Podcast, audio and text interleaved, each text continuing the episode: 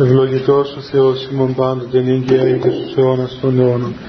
Χριστός ανέστη εκ νεκρών θανάτου θάνατον πατήσας και έδειξαν της μνήμας η ζωή χαρισάμενος Αναστάσου Ιησούς από του τάφου καθώς προείπε έδωκε νημήν την αιώνιο ζωή και το μέγα έλεος. Καλησπέρα παιδιά.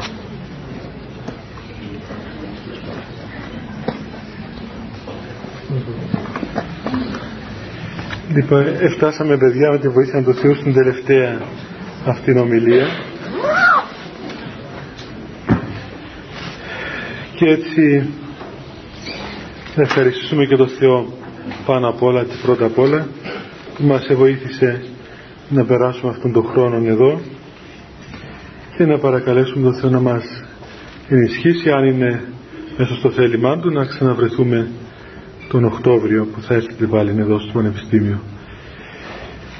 Σήμερα, αφού είναι η τελευταία ομιλία αυτή, σκέφτηκα να ασχοληθούμε λίγο με μερικές ερωτήσεις που κατά καιρούς βάζετε μέσα στο κουτί αυτό το οποίο υπήρχε κάποτε. Ε, και βέβαια δεν τις εξετάζαμε τόσο καιρό για να μην διακόπτουμε τη συνέχεια των θεμάτων που κάναμε. Όμως νομίζω σήμερα μια και την τελευταία φορά να μιλήσουμε σχετικά με αυτές όσες προλάβουμε για να μην περιφρονήσουμε και τα παιδιά τα οποία είχαν αυτές τις απορίες.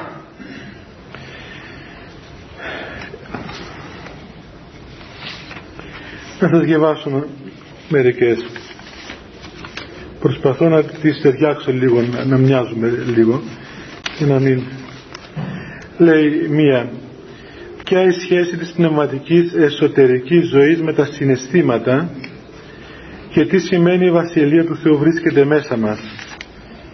Και μια άλλη μας λέτε να μην ρωτάμε τι, θα, τι να κάνουμε με τα πάθη μου αλλά να τα αφήνουμε όλα στον Θεό και εννοείται να δέσουμε τα χέρια και να περιμένουμε βοήθεια; Την κάθαρση μόνο από τον Θεό δεν υποστηρίζουν και οι Πεντηκοστιανοί. Αυτά τα δύο κάπως μπορούμε να πούμε ότι μοιάζουν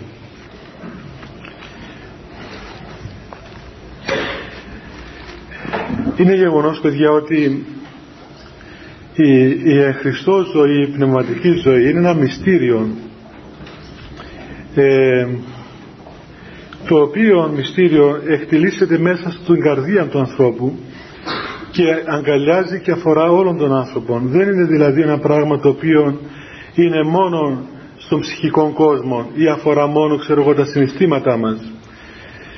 Και όταν λέει ο Χριστός στο Ευαγγέλιο ότι η Βασιλεία του Θεού εντός ημών εστίν ε, και όταν μιλούν οι πατέρες και η Γραφή για την καρδία και την κάθαρση της καρδίας από τα πάθη και την ενίκηση της χάριτος μέσα στην καρδία μας δεν εννοεί βέβαια όπως είπαμε και άλλες φορές ε, τον ψυχικό κόσμο μόνο ή την καρδία αυτή αλλά εννοεί το κέντρο όλων των δυνάμεων μας, το κέντρο της προσωπικότητάς μας, όλων των ψυχοσωματικών μας δυνάμεων.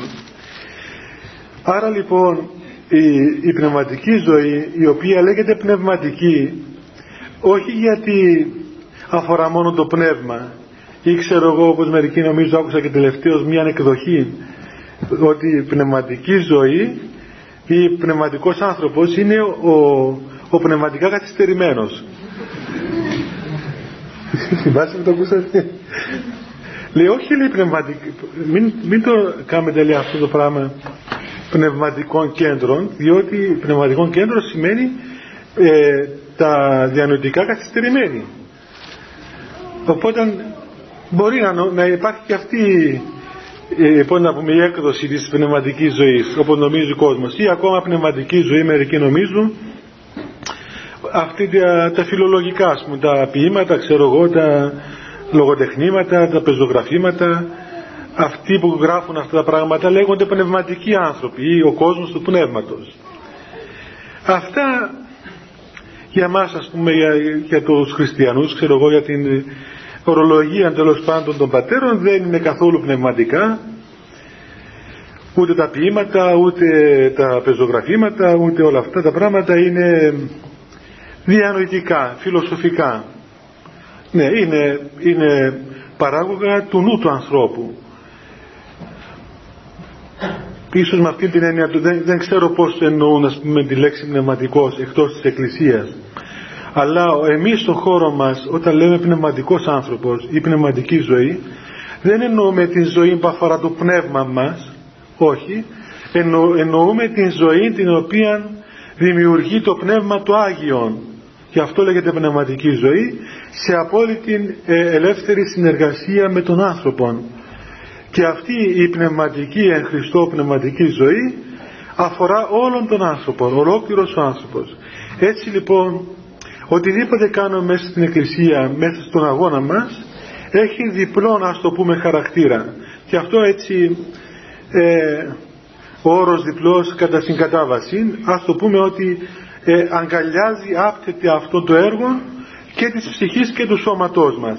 Και αυτό και η προσευχή μας βλέπετε δεν είναι μόνο πνευματική. Δηλαδή καθόμαστε και ο νους μας ας πούμε επικοινωνεί με τον Θεό αλλά είναι προσευχή ανθρώπινη ή μάλλον ανθρώπινη με την ενέργεια του Αγίου Πνεύματος και τη δική μας ενεργεία και αυτή η προσευχή πολλές φορές είναι ε, ε, ψαλμοδία, άλλες φορές είναι ανάγνωσης, άλλες φορές είναι ε, ορθοστασία, άλλες φορές είναι γονικλησίες, βλέπετε κάναμε μετάνοιες στην εκκλησία, στο, στο, στο δωμάτιο μας. Κάναμε γονικλησίες πολλές, προσκυνούμε τον Θεό. Είναι ένα είδος προσευχής και πολύ ωφέλιμο μάλιστα στη δική σας ηλικία περισσότερο. Ε, είναι μια προσευχή, διότι η προσευχή δεν είναι κάτι το πνευματικό με την έννοια την διανοητική, είναι κάτι το οποίο αγκαλιάζει όλον τον άνθρωπο. Κάθε ενέργεια του ανθρώπου η οποία ε, γίνεται με τη χάρη του Αγίου Πνεύματος είναι πνευματικών έργων. Ως κέντρο η πνευματική ζωή έχει την καρδία μας, έχει αυτό το οποίο λέμε εντός μας. Λέγεται εντός διότι δεν φαίνεται εξωτερικά ε, αυτό το μυστήριο το οποίο ενεργείται, τελεσιουργείται μέσα μας. Ακόμα γνωρίζουμε από την εμπειρία των Αγίων ότι πολλές φορές παιδιά οι Άγιοι άνθρωποι ε, και σε καταστάσεις ακόμα μεγάλης χάριτος δηλαδή σε καταστάσεις που ευρίσκονται ας πούμε ε, ενεργούνται από τη χάρη του Αγίου Πνεύματος και βλέπουν μυστήρια πράγματα δηλαδή βλέπουν τα μυστήρια του Θεού βλέπουν ας πούμε με άλλα μάτια τους ανθρώπους και το γύρω τους τότε ε, όταν κανείς είναι δίπλα τους δεν καταλαβαίνει τίποτα δηλαδή μπορεί ένας Άγιος ε, να βρίσκεται ας πούμε σε αυτό που λέμε εμείς έτσι στη θεωρία ας πούμε του αχτίστου φωτός αυτό στο, στο ύψιστο σημείο της θεώσεως. Όσον είναι δυνατόν στην ανθρώπινη φύση να, να μετέχει στον Θεό στη χάρη μια στο χάρη του Αγίου Πνεύματος και εμείς να είμαστε μαζί του, να μιλούμε μαζί του, να τρώμε, ξεροπερπατούμε, να κάνουμε οτιδήποτε, να γελούμε και να μην καταλαβαίνουμε τίποτα ότι αυτός αυτή την ώρα πάσχει το γεγονός αυτό της θεώσεως. Τέτοια, τέτοια πράγματα βλέπουμε συχνά. Αν διαβάσετε τους βίους των Αγίων παιδιά, θα δείτε ότι οι Άγιοι την ώρα που εργαζόντουσαν έτσι φυσιολογικά, ταυτόχρονα ενεργούσαν και θαυμάσια τεράστια. Μάλιστα δε, ε, είναι αποδεδειγμένο ότι εάν κάποιος Τώρα αυτό που λέω ίσως δεν είναι της ώρας αυτής και το επίπεδο αυτού, αλλά ας, το πούμε να το ξέρετε. δεν το βγάζει αυτό να μου πάρει λίγο αέρα. Διότι διαρωτάτε τι με βάλανε εδώ μέσα; Κάτω λίγο και στην πόρτα να του δώσω λίγο. Έχεις ζέστη εδώ. Ε; Διότι δεν καταλαβαίνει παιδί με αυτός. Λέει τι λέει αυτός ο άνθρωπος εκεί. εκεί λίγο έτσι. Θα παίξει λιγάκι να... Και τα μωρά, αφού είναι μωρά, σου λέει τι μαζεύτηκαν αυτοί όλοι εδώ μέσα όρθιοι. και τους λέει εκείνος ο άνθρωπος, θα καταλαβίστηκα πράγματα. Ναι. Λοιπόν, η, η χάρις, παιδιά, δεν, δεν, αρκεί, δεν, δεν ανέχεται ο Θεός να του κάνουμε το δάσκαλο εμείς. Δηλαδή, ας σας πω ένα απλό παράδειγμα, έτσι και το ξέρετε, έτσι, ακαδημαϊκά. Εάν παραδείγματος χάρη κάποιος άνθρωπος κάνει κάτι, σκάβει ας μη διαβάζει ή ξέρω εγώ βάφει τους τοίχους και εκείνη την ώρα αυτός ο άνθρωπος του Θεού ε, ε, ευρεθεί σε μια κατάσταση χάριτος όπως λέγομαι δηλαδή τον επισκεφθεί η χάρη του Θεού και αρχίζει να ενεργοποιείται η χάρη είτε ε, με, ξέρω εγώ, με τα διάφορα χρήματα, προφητείας, ας πούμε, θαυμάτων κτλ. Εάν ο άνθρωπος του Θεού εκείνη την ώρα αφήσει αυτό που κάνει και θα να πει ότι μα τώρα να βάφω ας πούμε και ξέρω εγώ να σταματήσω πάω να κάνω προσευχή τότε αμέσως θα διακοπεί το νήμα της χάριτος γιατί διότι ο Θεός δεν, δεν δέχεται ο άνθρωπος να, να προπορεύεται με ποια έννοια; Ότι κάνει ο Θεός παιδιά είναι ελεύθερο από τις δικές μας ε, από τα δικά μας έργα. Δεν υποτάσσουμε εμείς τον Θεό εις τα έργα μας. Ούτε βάσει των έργων μας ελκύομαι τον Θεό ούτε ο Θεός εξαγοράζεται. Δηλαδή κάνω αυτό άρα έχω εκείνο το αποτέλεσμα. Όχι. Μπορεί να τα κάνεις όλα και να μην έχεις τίποτα. Και μπορεί να μην κάνεις τίποτα και να τα αποκτήσεις όλα όταν βρεις ας πούμε τη χρυσή τομή, το κλειδί αυτό το οποίο ανοίγει τη θύρα των μυστηρίων. Θυμάμαι μια φορά μου διηγόταν ένας άνθρωπος του Θεού από αυτούς τους χαρυπημένους ότι σκάλιζε, έκανε σφραγίδια αυτά που κάνουν πρόσφορα. Και όταν σφράγιζε εκεί τον επεσκέφθηκε η χάρη του Αγίου Πνεύματος και είχε πολύ χάρη, είχε αυτό, αυτή τη θεωρία του, του φωτός, αυτής του φωτός. Και είπε ότι μα, τώρα ας πούμε εγώ να, να σκαλίζω σφραγίδια να πάω να κάνω προσευχή, είναι η σπουδαία αυτή η ώρα μόλις άφησε τη δουλειά του και πήγε να κάνει προσευχή αμέσως τον εγκατέλειψε ο Θεός και δεν συνήργησε σε αυτόν τον έργο. Το λέω αυτό για ποιο λόγο. Για να δείτε ότι όπως λέει ο Χριστός το πνεύμα όπου θέλει πνί και την πνοή αυτό ακούεις αλλά δεν ξέρεις πώς ενέρχεται και πού υπάρχει δηλαδή τα έργα του Θεού, τα έργα της χάριτος παιδιά είναι ελεύθερα και ενεργούν εκεί που θέλουν. Εμείς απλώς μόνο βλέπουμε την ενέργεια του Θεού μέσα μας. Βλέπουμε, καταλαβαίνουμε ότι αυτό το που γίνεται τώρα αυτή τη στιγμή είναι ενέργεια του Θεού. Δεν είναι κάτι ε, ανθρώπινο. Είναι κάτι πέραν από τις ανθρώπινες δυνάμεις.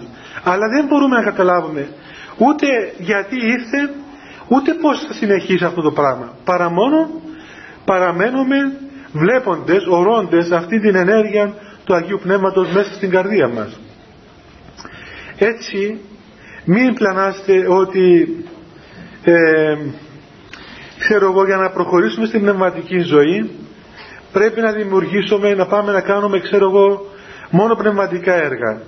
Καταρχάς δεν έχουμε αυτή τη δύναμη ε, να πούμε ξέρω εγώ ότι θα κάνουμε από το πρωί μέχρι το βράδυ προσευχή. Δεν έχουμε αυτή τη δύναμη.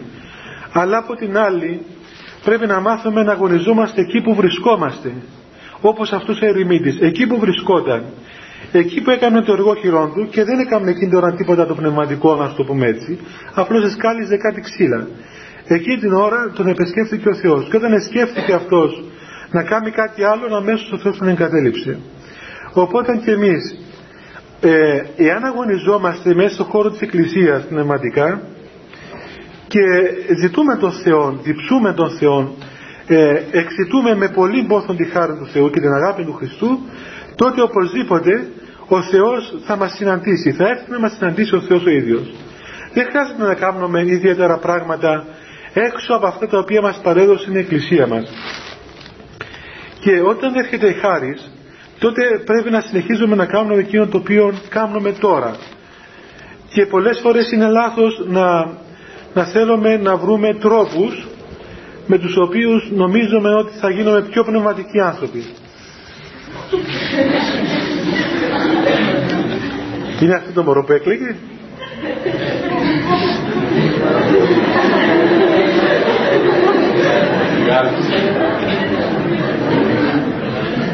Εκεί αναπαύεται πιο πολύ. Τον κατέβασαν.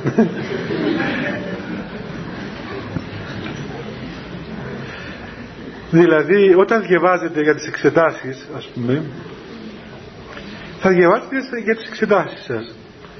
Και θα κάνετε ας πούμε το πρόγραμμα σας το πνευματικό να μην τα παραμελάτε τα πνευματικά σας καθήκοντα γιατί η πνευματική εργασία που κάνουμε αγιάζει και τον υπόλοιπο χρόνο δεν είναι ε, πρόβλημα 10 και 15 λεπτά προσευχή που θα κάνουμε το βράδυ.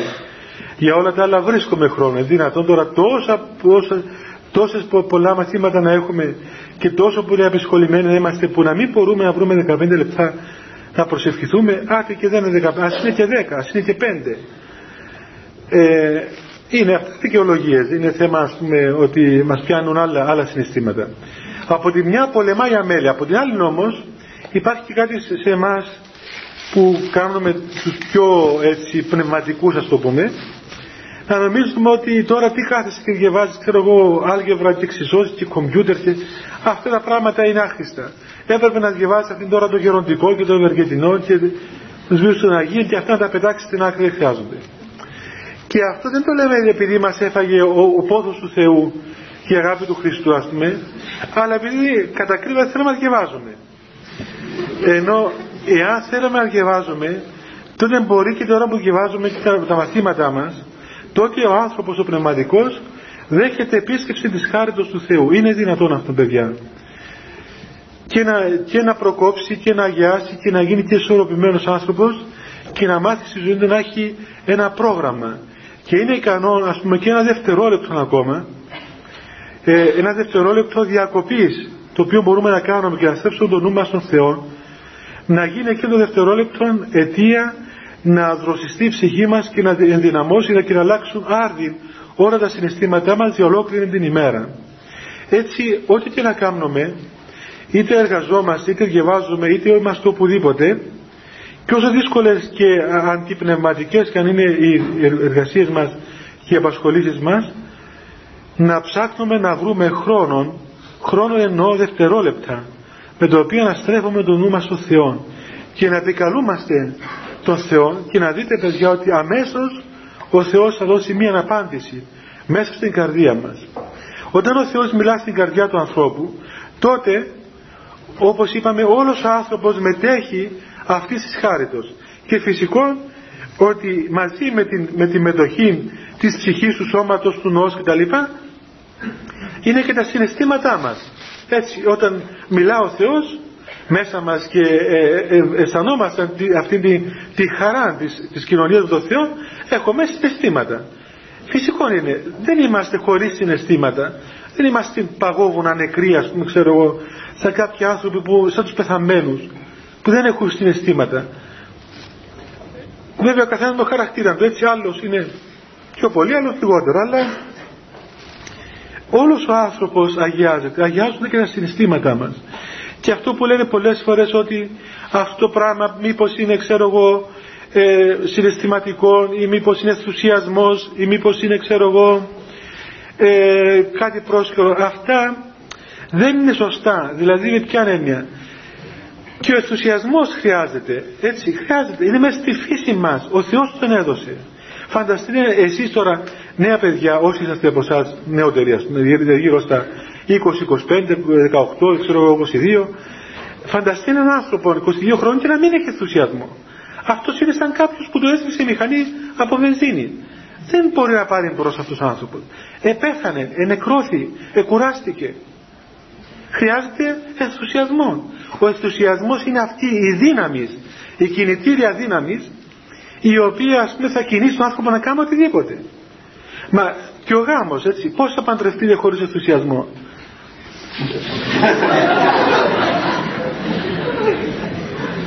Εφανταστείτε όταν μεγαλώσετε και φύγει ο ενθουσιασμός ποιος τρελάνε να τρελάθηκε να πάει να παντρευτεί; Μην γελάτε παιδιά. Δέστε ανθρώπους μετά τα 30 που δεν θέλουν να παντρευτούν. Γιατί δεν θέλουν να παντρευτούν; Διότι έφυγε ο ενθουσιασμός. Αυτό να το ακούσετε δεν σας ενδιαφέρει. Έφυγε ο ενθουσιασμός και ε, παρέμεινε η λογική.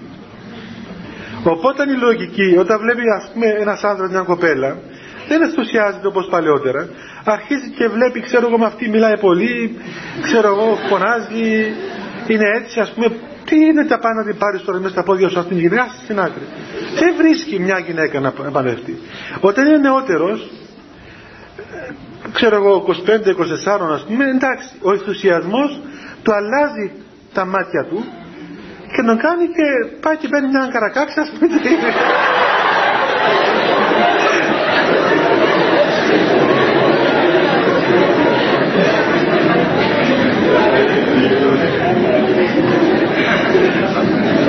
και θεωρεί ας πούμε ότι είναι καμιά νεράιδα. Διότι, διότι το βλέπει ενθουσιαστικά παιδιά.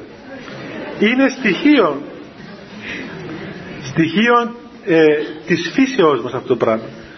Και βλέπεις δεν ρωτάτε κανείς λέει καλά ρε παιδί μας πώς πήγε και παντρεύτηκε αυτή η κοπέλα αυτόν τον άντρα δεν τον είδε τι πλάσμα είναι. Πώς τον και βλέπεις ναι το βλέπει άλλος πώς διότι ακριβώς έχει αυτό το στοιχείο μέσα. Ο Θεός παιδιά τα έκαμε αυτά τα πράγματα. Έτσι είναι η φύση μας.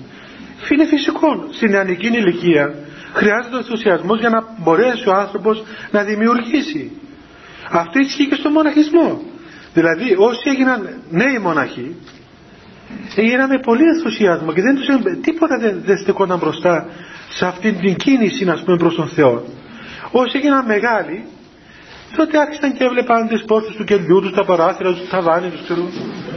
Ε, εγώ πήγα στο Άγιον Όρος, ήμουν 18,5 χρονών. Λοιπόν, μέσα στο γέροντα να πάω από, το, από την Καλύβα, μένα μέσα στην έρημο, τότε στην Καψάλα, στις Καριές. Ε, μια ώρα δρόμος, φορτωμένη, στους πλάτες με τους ντορβάδες, τους αγιορετικούς. Αφού με έπιανε τέτοια κατάσταση που πήγαινα τρέχοντας. Τρέχοντας, έτρεχα με στα δάση. Και έλεγα, έλεγα και εγώ, βρε παιδί μα τρελάθηκες. Τι τρέχεις τώρα, κάνε σιγά σιγά. Κατασκοτωνόμουν, λαχάτιαζε, έβγαινε ψυχή μου να πάω τρέχοντας. Γιατί αισθανόμουν τέτοιο ενθουσιασμό, όλα τα πάντα γύρω μου ήταν όλα μέσα σε μια κατάσταση να πούμε ενθουσιαστική. Διότι όλα με ενθουσίαζαν, οι πέτρες, τα βράχια, τα ποτάμια, ξέρω εγώ θέλω να μια φορά ένας ένας ε, συγγενής μου μακρινός να με δει και εγώ του περιέγραφα κοίταξε τι ωραία ας πούμε ερημιά δεν βλέπεις τίποτα. Αυτό ήταν πια κατάθλιψη. Ήθελε να αυτοκτονήσει τη νύχτα εγώ του περιέγραφα την έρημο Μα τι ωραία κοίταξε εδώ που είμαστε μέσα στη ρεμή, τίποτα δεν έχει. Μόνο αλεπούδια, τσακάλια, λίψος. Εκείνος απόγνωσης, απόγνωσης, κατάθλιψης. Λοιπόν μετά, ε, εμείς είμαστε μικρότεροι. Όταν ήρθε ένας μεγαλύτερος, καμιά τενταριά χρονών, τότε λέει μα εδώ ας πούμε η πόρτα του κελιού μου βάζει άρα πολύ τη νύχτα ας πούμε, κάνει κρύο. Εγώ ένα χρόνο δεν κατάλαβα τίποτε. Του πήραζε το παράθυρο, η πόρτα, η λάμπα του πετρελαίου που μύριζε ξέρω εγώ ε, το, ε, το και το λεμόν του ας πούμε μα μιας ζωή θα είμαστε εδώ πού θέλει να πάμε αφού ήρθαμε εδώ γιατί δούλευε η λογική δούλευε, δούλευε η, η, η ξηρή λογική ξέρει πώς το λέει, ξηρή, ξέρει, τέλος πάντων. Και τα δυο μαζί μάλλον. Ε, έτσι παιδιά, όταν, όταν ο Θεός ενεργεί, ενεργοποιούνται μέσα στον άνθρωπο όλα όσα έχουμε μέσα μας. Ενεργοποιούνται και τα συναισθήματά μας. Έτσι και ο ενθουσιασμός μας. Και αυτό όπως σας είπα συμβαίνει σε όλα τα επίπεδα της ζωής μας. Γι' αυτό παρεμπιπτόντως να ξέρετε μην χάνετε παιδιά χρόνο, μην χάνετε τον χρόνος σας άδικα. Ο χρόνος, κάθε χρόνος της ζωής μας είναι για συγκεκριμένα πράγματα. Έτσι. Από 20 μέχρι 30 παντρευόμαστε. Ε, τέλος πάντων μέχρι και 35 και 37 όσοι καθυστερήσαν. Αλλά είναι μια βασική ηλικία. Μετά ο άνθρωπος όταν κάνει κάτι, έτσι, όταν κάνει κάτι επαναπάβεται σε αυτό που έκαμε. Και ε, παίρνει μια ευθεία οδό. Μετά στα 40 ας πούμε τέλος πάντων αρχίζει να σκέφτεται λίγο παραπάνω, να πονάει ο σπόνδυλος, η μέση, το κεφάλι, ξέρω αρχίζει να προσέχει με χολυστερόλες που τα τριγλικερία, όπως τα λένε αυτά. Στα 50 και μετά 50 αρχίζει πλέον να τακτοποιεί τα παιδιά του, να, να κοιτάζει να του σπουδάσει. 60 τέλειωσε. Θα ψάχνει ή για γυροκομείο ή για κημητήριο. τι, τι νομίζετε;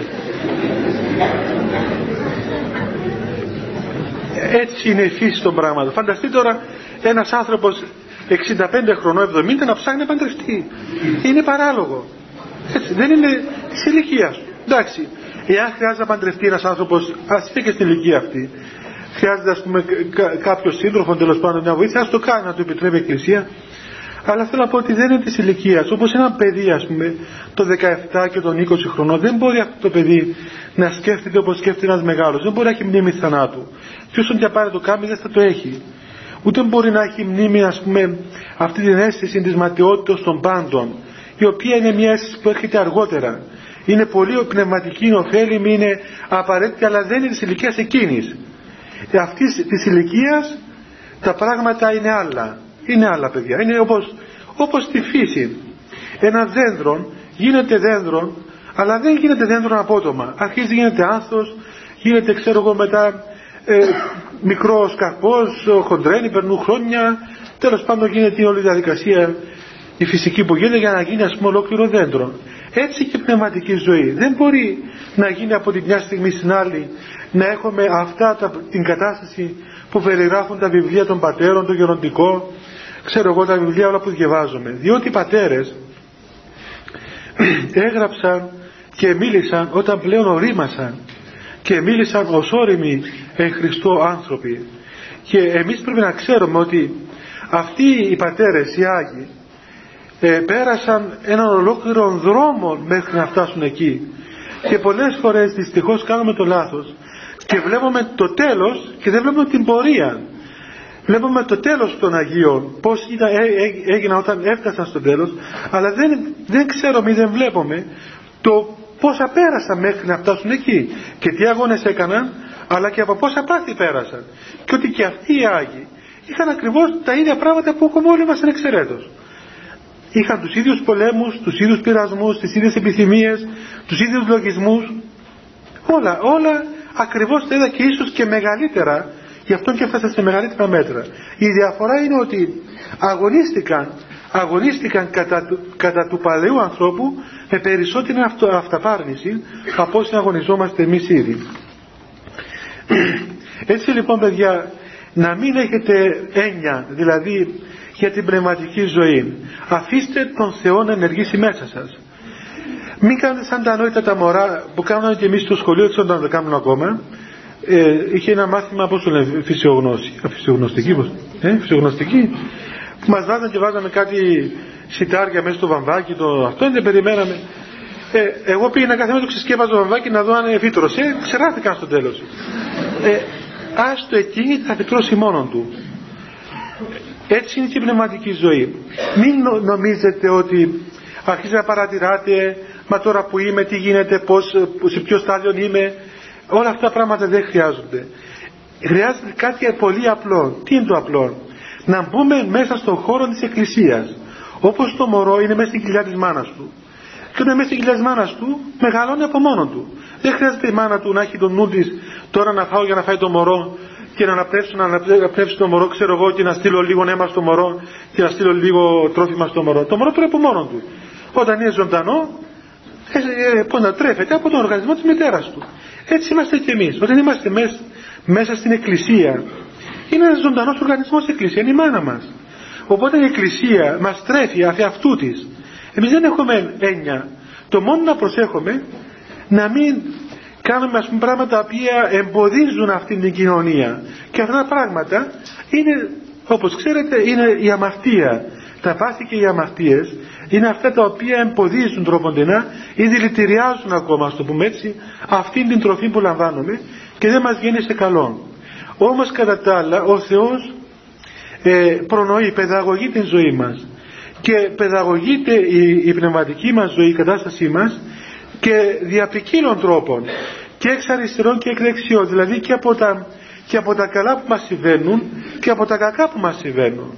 Θα το δείτε μετά όταν μεγαλώσετε παιδιά ότι όλες αυτές οι αγωνίες, οι δυσκολίες, οι περιπέτειες ε, η, η αδημονία που παρατηρείτε στην νεανική ηλικία στην ηλικία της δικής που περιμένετε να τελειώσω, ξέρω εγώ, να παντρευτώ, να τελειώσω, να πιάσω δουλειά, να τελειώσω, ξέρω εγώ, να πάω στην Αγγλία, στην Αμερική, να κάνω σπίτι δικό μου, να κάνω οτιδήποτε. Όλες αυτές οι αγωνίες που περιμένω από ώρα της ώρας, τελικά όταν μεγαλώσουμε τις θυμόμαστε και βλέπουμε ότι μας βοήθησε το ότι δεν έγινε το στιγμή αυτό που θέλαμε. Έπρεπε να μάθουμε και πρέπει να μάθουμε να μπούμε σε αυτόν τον χώρο της, της υπομονής, της μακροθυμίας.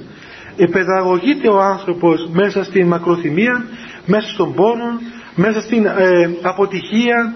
Είναι πολύ σπουδαίο πράγμα η αποτυχία παιδιά. Να το αξιολογήσετε πνευματικά. Η αποτυχία είναι σπουδαίο, σπουδαίο γεγονός για τον άνθρωπο. Καμιά φορά σπουδαιότερο και από την επιτυχία.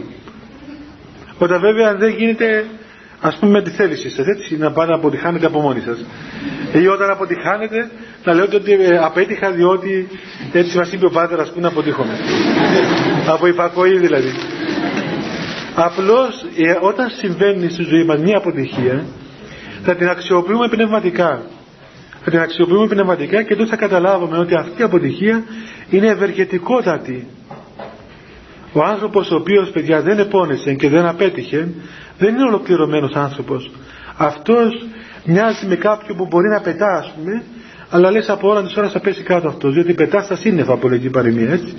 Πρέπει να μάθουμε να προσγειωθούμε να πατούμε πάνω στη γη αυτή. Άρα λοιπόν πάει το πρώτο χαρτί. Ο, ο, ο Χριστός άπτεται όλου του ανθρώπου αγιάζει όλων των άνθρωπων και δεν πρέπει να ερμηνεύουμε ποτέ με ανθρώπινα κριτήρια αυτά τα οποία κάνει ο Θεός και αυτό πολλοί που λένε ότι τώρα ξέρω εγώ αγαπάς την εκκλησία γιατί έχεις ενθουσιασμό και είναι ένας νεανικός ενθουσιασμός και όλα αυτά τα πράγματα. Δε, αυτά μπορεί να πει ένας ψυχολόγος, ανθρωποκεντρικός ψυχολόγος που ξέρω εγώ τα ερμηνεύει με τα δεδομένα τα δικά του. Αυτός μπορεί και αυτά που αισθανόντουσαν οι Άγιοι να τα βγάλει ας πούμε και κεντρικότητα και ξέρω εγώ οτιδήποτε. Αυτά όμως δεν ερμηνεύονται με, με με φυσικούς οφθαλμούς παιδιά. Δεν είναι πράγματα τα οποία πας στα εργαστήρια. Τα έργα του Θεού κινούνται από το πνεύμα του Άγιον και το πνεύμα του Άγιον δεν ανέχεται ε, έρευνες με ε, νουν αμέτωχο της χάριτος. Όταν, όταν ο νους μας είναι έμπειρος και ξέρει από την πείρα του πώς ενεργεί η χάρη στον άλλον άνθρωπο καταλαβαίνει τι συμβαίνει στον άλλο όταν ο νους είναι αμέτωχος χάριτος όλα τα ερμηνεύει κατά λογικών τρόπων. Και ο λογικός τρόπος απορρίπτει την ενέργεια της χάριτος. Έτσι λοιπόν σου λέει μα γιατί ήταν ανάγκη είναι ανάγκη να κάνεις αυτό είναι ανάγκη να νηστεύεις είναι ανάγκη να αγρυπνείς είναι ανάγκη ε, ένα ερώτημα είναι ανάγκη να πάει να μαρτυρήσει αυτή η κοπέλα να γίνει μάρτυρας ήταν ανάγκη άλλη να πάει να γίνει ασκητής ήταν ανάγκη ξέρω εγώ βέβαια λογικά τίποτα δεν ήταν ανάγκη. Τι ανάγκη ήταν ας πούμε, να κάνουμε αυτά τα πράγματα. Τρελός ήταν να πάει να, να μαρτυρήσει βάσει της κοινής απλής της νεκρής λογικής τίποτα δεν ήταν ανάγκη. Αλλά ε, εάν τα δούμε μέσα από τη χάρη θα δούμε ότι η χάρη σκηνεί την καρδία μας να προχωρήσει σε αυτόν τον τρόπο ζωής στο πνευματικό που εμείς εκούσια διαλέγουμε και εμείς ξέρουμε ότι αυτό το πράγμα ε, είναι ένα μυστήριο μέσα στο βάθος της ύπαρξής μας. Έτσι πώς μπορεί παιδιά να, να, ούτε περιγράφεται αλλά ούτε ερμηνεύεται το γεγονός της παρουσίας του Θεού μέσα στην καρδία του ανθρώπου. Απλώς βιούται. Και αυτοί που το βιώνουν όπως ήταν οι Άγιοι και όλοι, όλοι μας μην νομίζετε όλοι εσείς όλοι ανεξαιρέτως όλοι βιώνετε μέσα σας το γεγονός της παρουσίας του Θεού. Και η απόδειξη είναι ότι είστε εδώ εάν δεν υπήρχε ο Θεός παιδιά δεν θα είσαστε εδώ που δεν είναι λόγο ούτε εγώ ούτε εσείς τώρα να μου πεις καλά πάτε κάνουμε τους αμαρτίες ή ξέρω εγώ αυτό είναι έτερον εκάτερον. Πάντως, εντάξει, ενεργεί και, και η αμαρτία μέσα μας. Αλλά ενεργεί και ο Θεός. Και τώρα εξαρτάται πού θα δώσουμε περισσότερη, ε, περισσότερη τροφή, περισσότερη ύλη. Αλλά ο άνθρωπος ώσπου, όσο βρίσκεται στο γίγνεσθε, στη, στην, στη γένεση την πνευματική, ενεργούν δυστυχώς μέσα του και τα δύο αυτά πράγματα. Ενεργεί και ο Θεός, ο οποίος την ερχεί κοντά του ενεργεί και η αμαρτία και τα πάθη μέσα του και τον τραβούν και αυτά κοντά τους. Τώρα, ο καθένας από εμάς όπου δώσουμε ύλη, έτσι έχουμε δύο φωτιές να το πούμε, πού θα ρίξεις τα ξύλα και τα βενζίνες, εκεί θα, εκεί θα ανάψει. Εάν σε ενδιαφέρει η πνευματική ζωή σημαίνει ότι θα δώσεις πνευματική ύλη με προσευχή, με μελέτη, με μυστήρια, με εξομολόγηση, με όλα αυτά τα πράγματα και θα ανάψει η φωτιά του πνεύματος. Θα καταποθεί το θνητόν υπό της ζωής θα αποθάνει ο παλαιός άνθρωπος, θα ζήσει ο νέος, ο εχριστό άνθρωπος ε, και θα ζωοποιηθεί αυτή όλη η ενέργεια του Αγίου Πνεύματος. Εάν όμως δεν κάνουμε αυτό και κάνουμε το αντίθετο και αντί αυτόν ε, δώσουμε ύλη στον παλαιόν άνθρωπο με αμαρτίες, με πάθη, με ξέρω εγώ αδιαφορία, με αμέλεια, όλα αυτά τα πράγματα τότε οπωσδήποτε θα αυξηθεί ο παλαιός άνθρωπος μαζί με τα πάθη και τις επιθυμίες και θα πνίξει τον ε, Χριστό άνθρωπο και πλέον δεν θα αισθανόμαστε καμία κίνηση, καμία ανέφεση, καμία επιθυμία για την πνευματική ζωή. Αυτό ξέρετε παιδιά είναι ένα μεγάλο μυστήριο το οποίο μπορεί δυστυχώς να πραγματοποιηθεί σε όλους μας ανεξαιρέτως και στην αρνητική του μορφή. Γι' αυτό βλέπετε, το είδαμε και εμείς στη ζωή μας, ότι Υπάρχουν άνθρωποι οι οποίοι ζούσαν πνευματικά. Ή εμείς ακόμα. Και κάποια στιγμή, κάποια περίοδο ε, πέσαμε ας πούμε σε αμέλεια, σε ακιδεία. Και ε, τρόπον να ε, ε, γίναμε δούλοι στα πάθη και στις αμαρτίες τότε σαν να σβήνει από μέσα μας όλα αυτά που, που είχαμε πριν.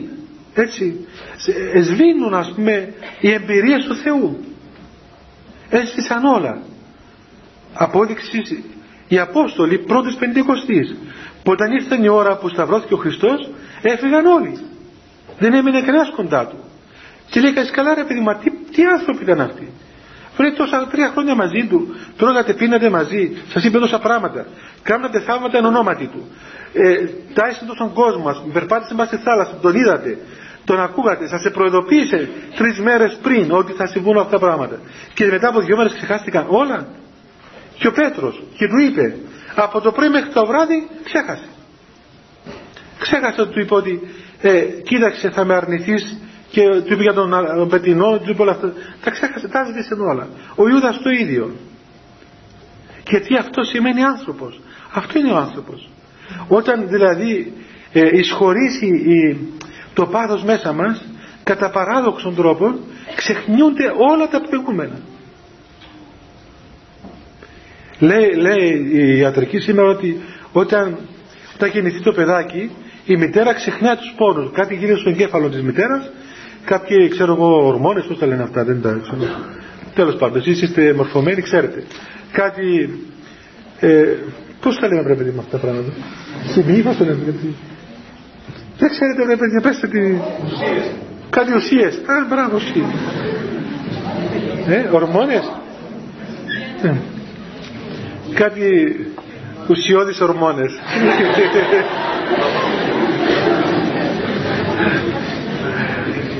Ε, και ο εγκέφαλος σβήνει το γεγονός των πόνων. Γιατί φανταστεί, ξέρετε παιδιά αν θυμόντουσαν αυτούς τους πόνους όλους κατά δύο τρόπο ποιος θα πει να ξαναγεννήσει ας πούμε ένα μωρό; Να περάσει τόσους πόνους. Θα το σκέφτουσαν πολύ έντονα δεν θα, δεν θα τολμούσαν οι γυναίκες που είναι και δειλές να πάνε να γεννήσουν ένα μωρό να παθαίνουν τόσους πόνους. Αλλά ο Θεός πρόλαβε και έτσι ας πούμε σβήνει τον πόνο για να έχουν ξανά δύναμη όπως το λέει και ο Χριστός. Όταν γεννήσει το παιδί τότε έχει χαρά μεγάλη. Ξεχνά και τους πόνους τα ξεχνά όλα τα θυμάται μόνο όταν χρειαστεί να επιβληθεί στο, στο γιο της, στην κόρη της, να του θυμηθεί, κοίταξε, εγώ σε γέννησα και πρέπει να κάνεις αυτό που θέλω εγώ, όχι αυτό που θέλεις εσύ. Έτσι συμβαίνει παιδιά και στον άνθρωπο δυστυχώς και πρέπει να το έχουμε υπόψη μας και να μην τρομάζετε όταν στις περιόδους της ζωής σας βλέπετε ξαφνικά κάποια κατάσταση έτσι λύθης του, του γεγονότος του Θεού. Δεν είναι τίποτα. Θέλει μια προσοχή να κρατήσουμε καλά το πρόγραμμα αυτές τις ώρες είναι πολύ βασικό πράγμα το πρόγραμμα στον άνθρωπο. Να μην αμελήσει το πρόγραμμα του. Δηλαδή αυτό το οποίο κάνει κάθε μέρα. 5-10 λεπτά προσευχή. Εάν αυτό το κρατήσει το πρόγραμμα, το πρόγραμμα έχει δύναμη να ξαναπαράξει ενέργεια πνευματική και να αποβάλει αυτό το οποίο λέγεται στην πατερική γλώσσα λύθη. Το πάθος της λύθης το οποίο σβήνει τις ενέργειες του Αγίου Πνεύματος.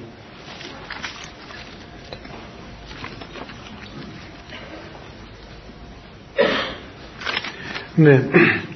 Όταν λέμε, όταν, ε, όταν λέμε να αφήνουμε τα πάθη μας στο Θεό, δεν εννοώ να κάτσουμε σταυρωμένα χέρια και να περιμένουμε βοήθεια, ξέρω εγώ, ανακατέβατη. Οπωσδήποτε θα, θα ενεργοποιούμε θα και εμείς. Αλλά να μην μας πιάνει η αγωνία, παιδιά. Να μην μας πιάνει η αγωνία και τα πολλά γιατί. Γιατί να μην το αποβάλω το πάθος, γιατί να κάνω το ίδιο πράγμα, γιατί να ξαναπέσω την ίδια αμαρτία, γιατί να είμαι τόσο παλιάνθρωπος, γιατί να είμαι παλιόποδος, γιατί να σκέφτομαι εκείνο. Και όπως είναι και ο γύρος το ένα γιατί το κάνει εκατό γιατί ο διάβολος και γιατί, γιατί, γιατί, γιατί, μετά πάει το μυαλό μας. Δεν είναι τίποτα να ξυλασκάρουν οι βίδες. Όταν συνέχεια αρχίζουν τα γιατί και τα γιατί, γιατί, δεν έχει ρε παιδιά γιατί. Δεν υπάρχουν γιατί. Στην πνευματική ζωή δεν υπάρχει γιατί. Υπάρχει γιατί και έναν επειδή. Το επειδή αυτό είναι επειδή είσαι άνθρωπος. Αυτή είναι η απάντηση. Νίστητη ότι είσαι άνθρωπος που λέει και γραφή. Θυμήσου παιδί μου ότι είσαι άνθρωπος. Και άνθρωπος σημαίνει όλο αυτό το γεγονός του, του, όλο αυτό το confusion με, με το πλήθος των συναισθημάτων, των παθών, των αμαρτιών. Έτσι το πρωί πάμε στην εκκλησία, κλαίμε, προσευχόμαστε, ξέρω αισθανόμαστε τη χάρη του Θεού, μόλις βγούμε έξω, έτος πάλι, κάτω, πάλι τα ίδια πάλι. Ε, αυτός είναι ο άνθρωπος. Είναι το μυστήριο του πεπτοκότους ανθρώπου. Και πρέπει όλη αυτή την, το ευωκατέβασμα με το συναισθημάτων μας και αυτόν ακόμα παιδιά να το αξιοποιήσουμε πνευματικά. Με ποια έννοια; Να καταλάβουμε ότι είμαστε αδύνατοι και ότι εμείς από μόνοι μας δεν μπορούμε να σταθεροποιηθούμε. Οπότε έτσι όπως όταν κολυμπούμε στη θάλασσα και ε, κουραστούμε και μας πέντε κύματα πιάνουμε ξέρω εγώ ένα, ένα σανίδι, μια, ε, ένα σωσίδιο ας πούμε και κρατούμε γερά και δεν πάμε από κάτω έτσι συμβαίνει και στην πνευματική ζωή.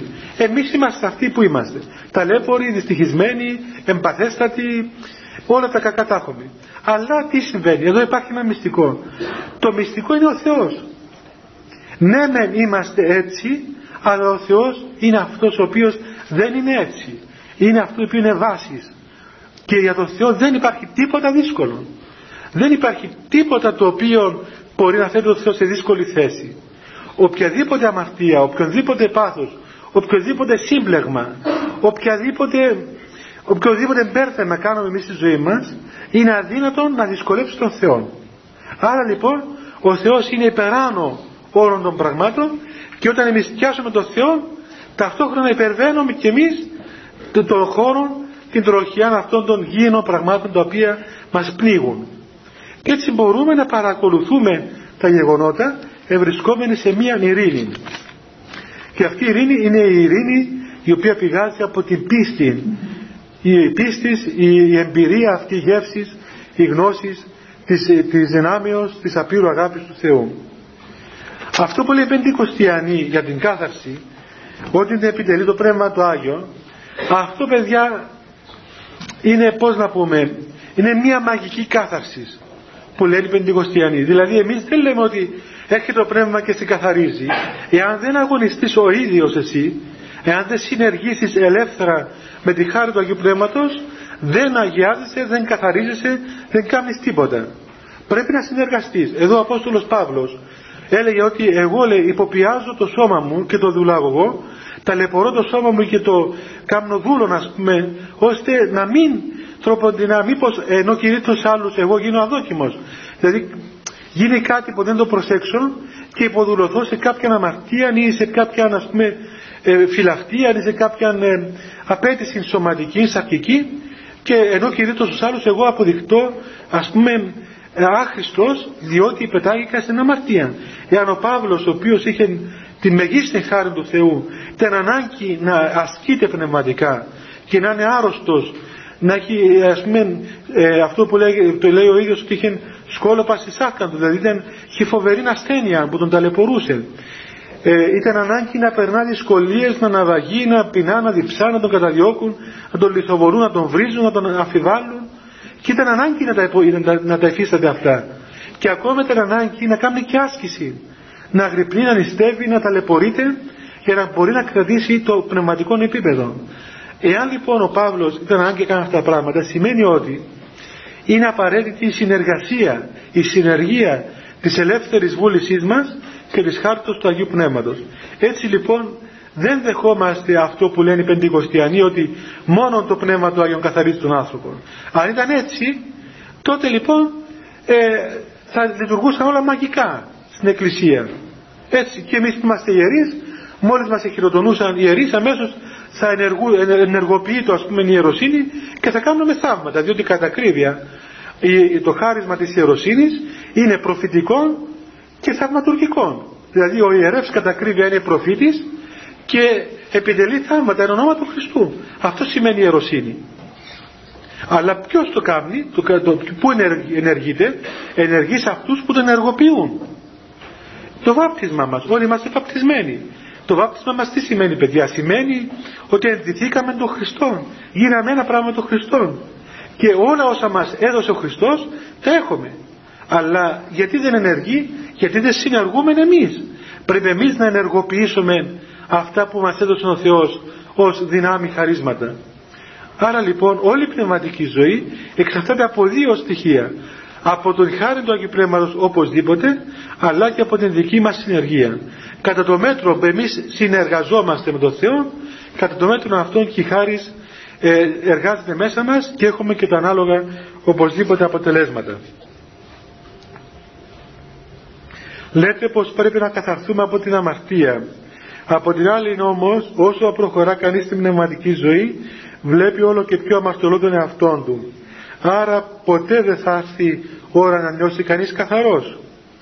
Πως αντέχει κανείς την αίσθηση να αγωνίζεται μια ζωή και εντούτοις να μένει λερωμένος έστω και αν πιστεύει πως ο Θεός μας καθαρίζει αφού ποτέ δεν βλέπει να, την κάθαρση να συντερείται μέσα του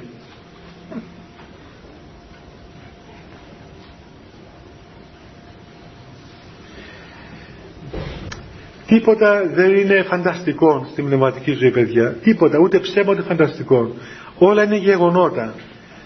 Όταν λέμε ότι ε, υφιστάμεθα κάθαρση από την αμαρτία, αυτό είναι γεγονός. Είναι γεγονός. Δεν είναι φανταστικό, ούτε ε, ε, έτσι, συναισθηματικό, ας πούμε. Είναι γεγονός. Η κάθαρση σημαίνει απελευθέρωσης από τον νόμο της αμαρτίας. Αυτό που λέει εδώ η ερώτηση ε, ναι, όσο προχωρεί κανείς στην πνευματική ζωή, πράγματι σαν τον εαυτό του πιο αμαρτωλό. Και άρα λέει ποτέ δεν θα έρθει η ώρα που θα νιώσει κανείς καθαρός. Εδώ είναι μια λεπτή, χάζει μια λεπτή διάκρισης. Δεν αγωνιζόμαστε παιδιά για να νιώσουμε καθαροί. Μας είναι αδιάφορο αυτό το πράγμα. Αγωνιζόμαστε για να ενωθούμε με τον Θεό. Αυτό είναι ο σκοπός μας. Δεν αγωνιζόμαστε για μια ηθική τελείωση η ηθική τελείωσης είναι αυτή η ερώτηση. Δηλαδή α, αγωνιζόμαστε και τώρα είμαστε καθαροί επιτέλους ας πούμε απαλλαχτήκαμε από την αμαρτία δεν ενεργούν τα πάθη μέσα μας δεν ενεργεί αμαρτία επιτέλους είμαστε ελεύθεροι από την αμαρτία. Αυτό το πράγμα και μόνο όταν το πούμε ήδη βουλιάξαμε. Δηλαδή είναι αρρώστια. Είναι αρρώστια. Ε, γιατί, διότι δεν είναι η ηθικολογία η πνευματική ζωή. Η πνευματική ζωή σημαίνει ένωση με τον Θεό. Όταν ενούμεθα με τον Θεό, τότε το αίσθημα που έχουμε είναι το εξής ότι ο Θεός είναι άπειρος αγάπη και εμείς είμαστε άνθρωποι και αυτή η αίσθηση της αγάπης του Θεού είναι που, που λιώνει την καρδιά μας από άπειρη ευγνωμοσύνη. Δεν, δεν είμαστε αχάριστοι απέναντι στον Θεό ούτε είμαστε ας πούμε αγνώμονες. Αντιλαμβανόμαστε τον πλούτο που μας δίνει ο Θεός. Δεν μοιάζουμε με κάποιους ανθρώπους που ξέρω εγώ έρχεται στους δάει μια λαιμοσύνη και σου λέει δώσ' μου ας πούμε 10.000 λίρες και επειδή εσύ είσαι εκατομμυριούχος και μπορείς να δώσεις άλλα 10.000 λίρες το απαιτά και όταν το δίνεις 10.000 λίρες δεν σου λέει ευχαριστώ πάρα πολύ που με δώσεις σου λέει κοίταξε την υποχρέωση σου να μου δώσεις και στο κάτω κάτω δεν έπαθες και τίποτα, είχες 100 εκατομμύρια, δεν έδωσες 10.000, τι έγινε; Αυτό είναι ευχαριστία. Δηλαδή δεν κατάλαβες τίποτα. Και, και 10.000 λίρες να πάρεις, πάνε να πάνε να ξοδέψεις και δεν θα αξιοποιήσεις. Δηλαδή, ε, όταν ας πούμε ο άνθρωπος δεν καταλαβαίνει τι σημαίνει η αγάπη του Θεού, τι σημαίνει δηλαδή ευεργεσία του Θεού και δεν, είναι, δεν έχει ευγνώμονα καρδία απέναντι στον Θεό, τότε όλων των πλούτων που θα του δώσει ο Θεός θα το σκορπίσει στους πέντε ανέμους. Η αχαριστία θα του, θα του γεννήσει σκληροκαρδία και η σκληροκαρδία θα τον κάνει να, να πετάξει όλα τα χαρίσματα του Θεού. Ενώ αντίθετα, ο άνθρωπος του Θεού, υπάρχουν δύο, δύο αισθήματα παιδιά, ξέρετε, το ένα είναι τα αισθήματα του Θεού, ας το πούμε έτσι, και τα άλλα αισθήματα του ανθρώπου. Τα αισθήματα του Θεού ποια είναι; Ο Θεός συγκινείται διότι σαν καλός πατέρας βλέπει το παιδί του ας πούμε να τα θυσιάζει όλα για την αγάπη του. Και βλέποντας αυτό το πράγμα ο καλός Θεός δίνει πλουσία τη χάρη στον άνθρωπο.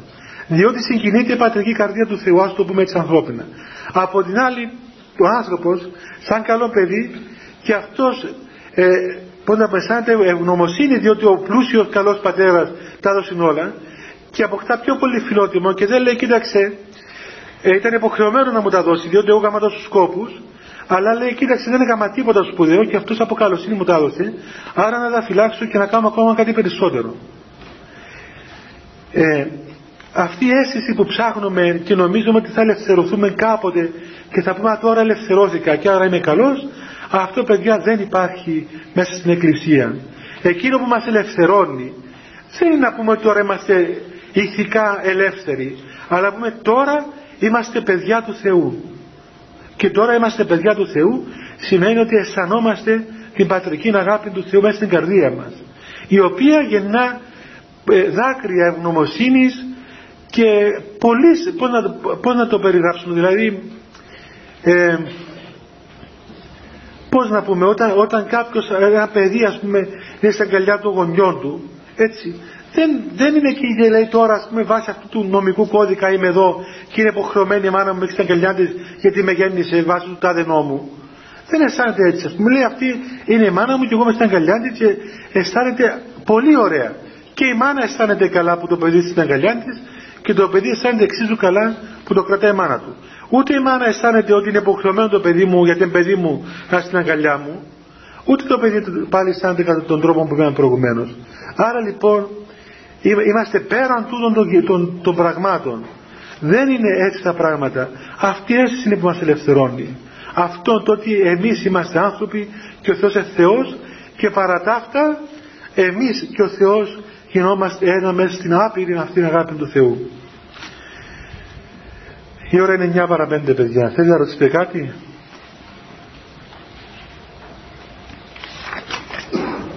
Καλά. Θα σας πω εγώ απλώς μια ανακοίνωση εδώ που λέει.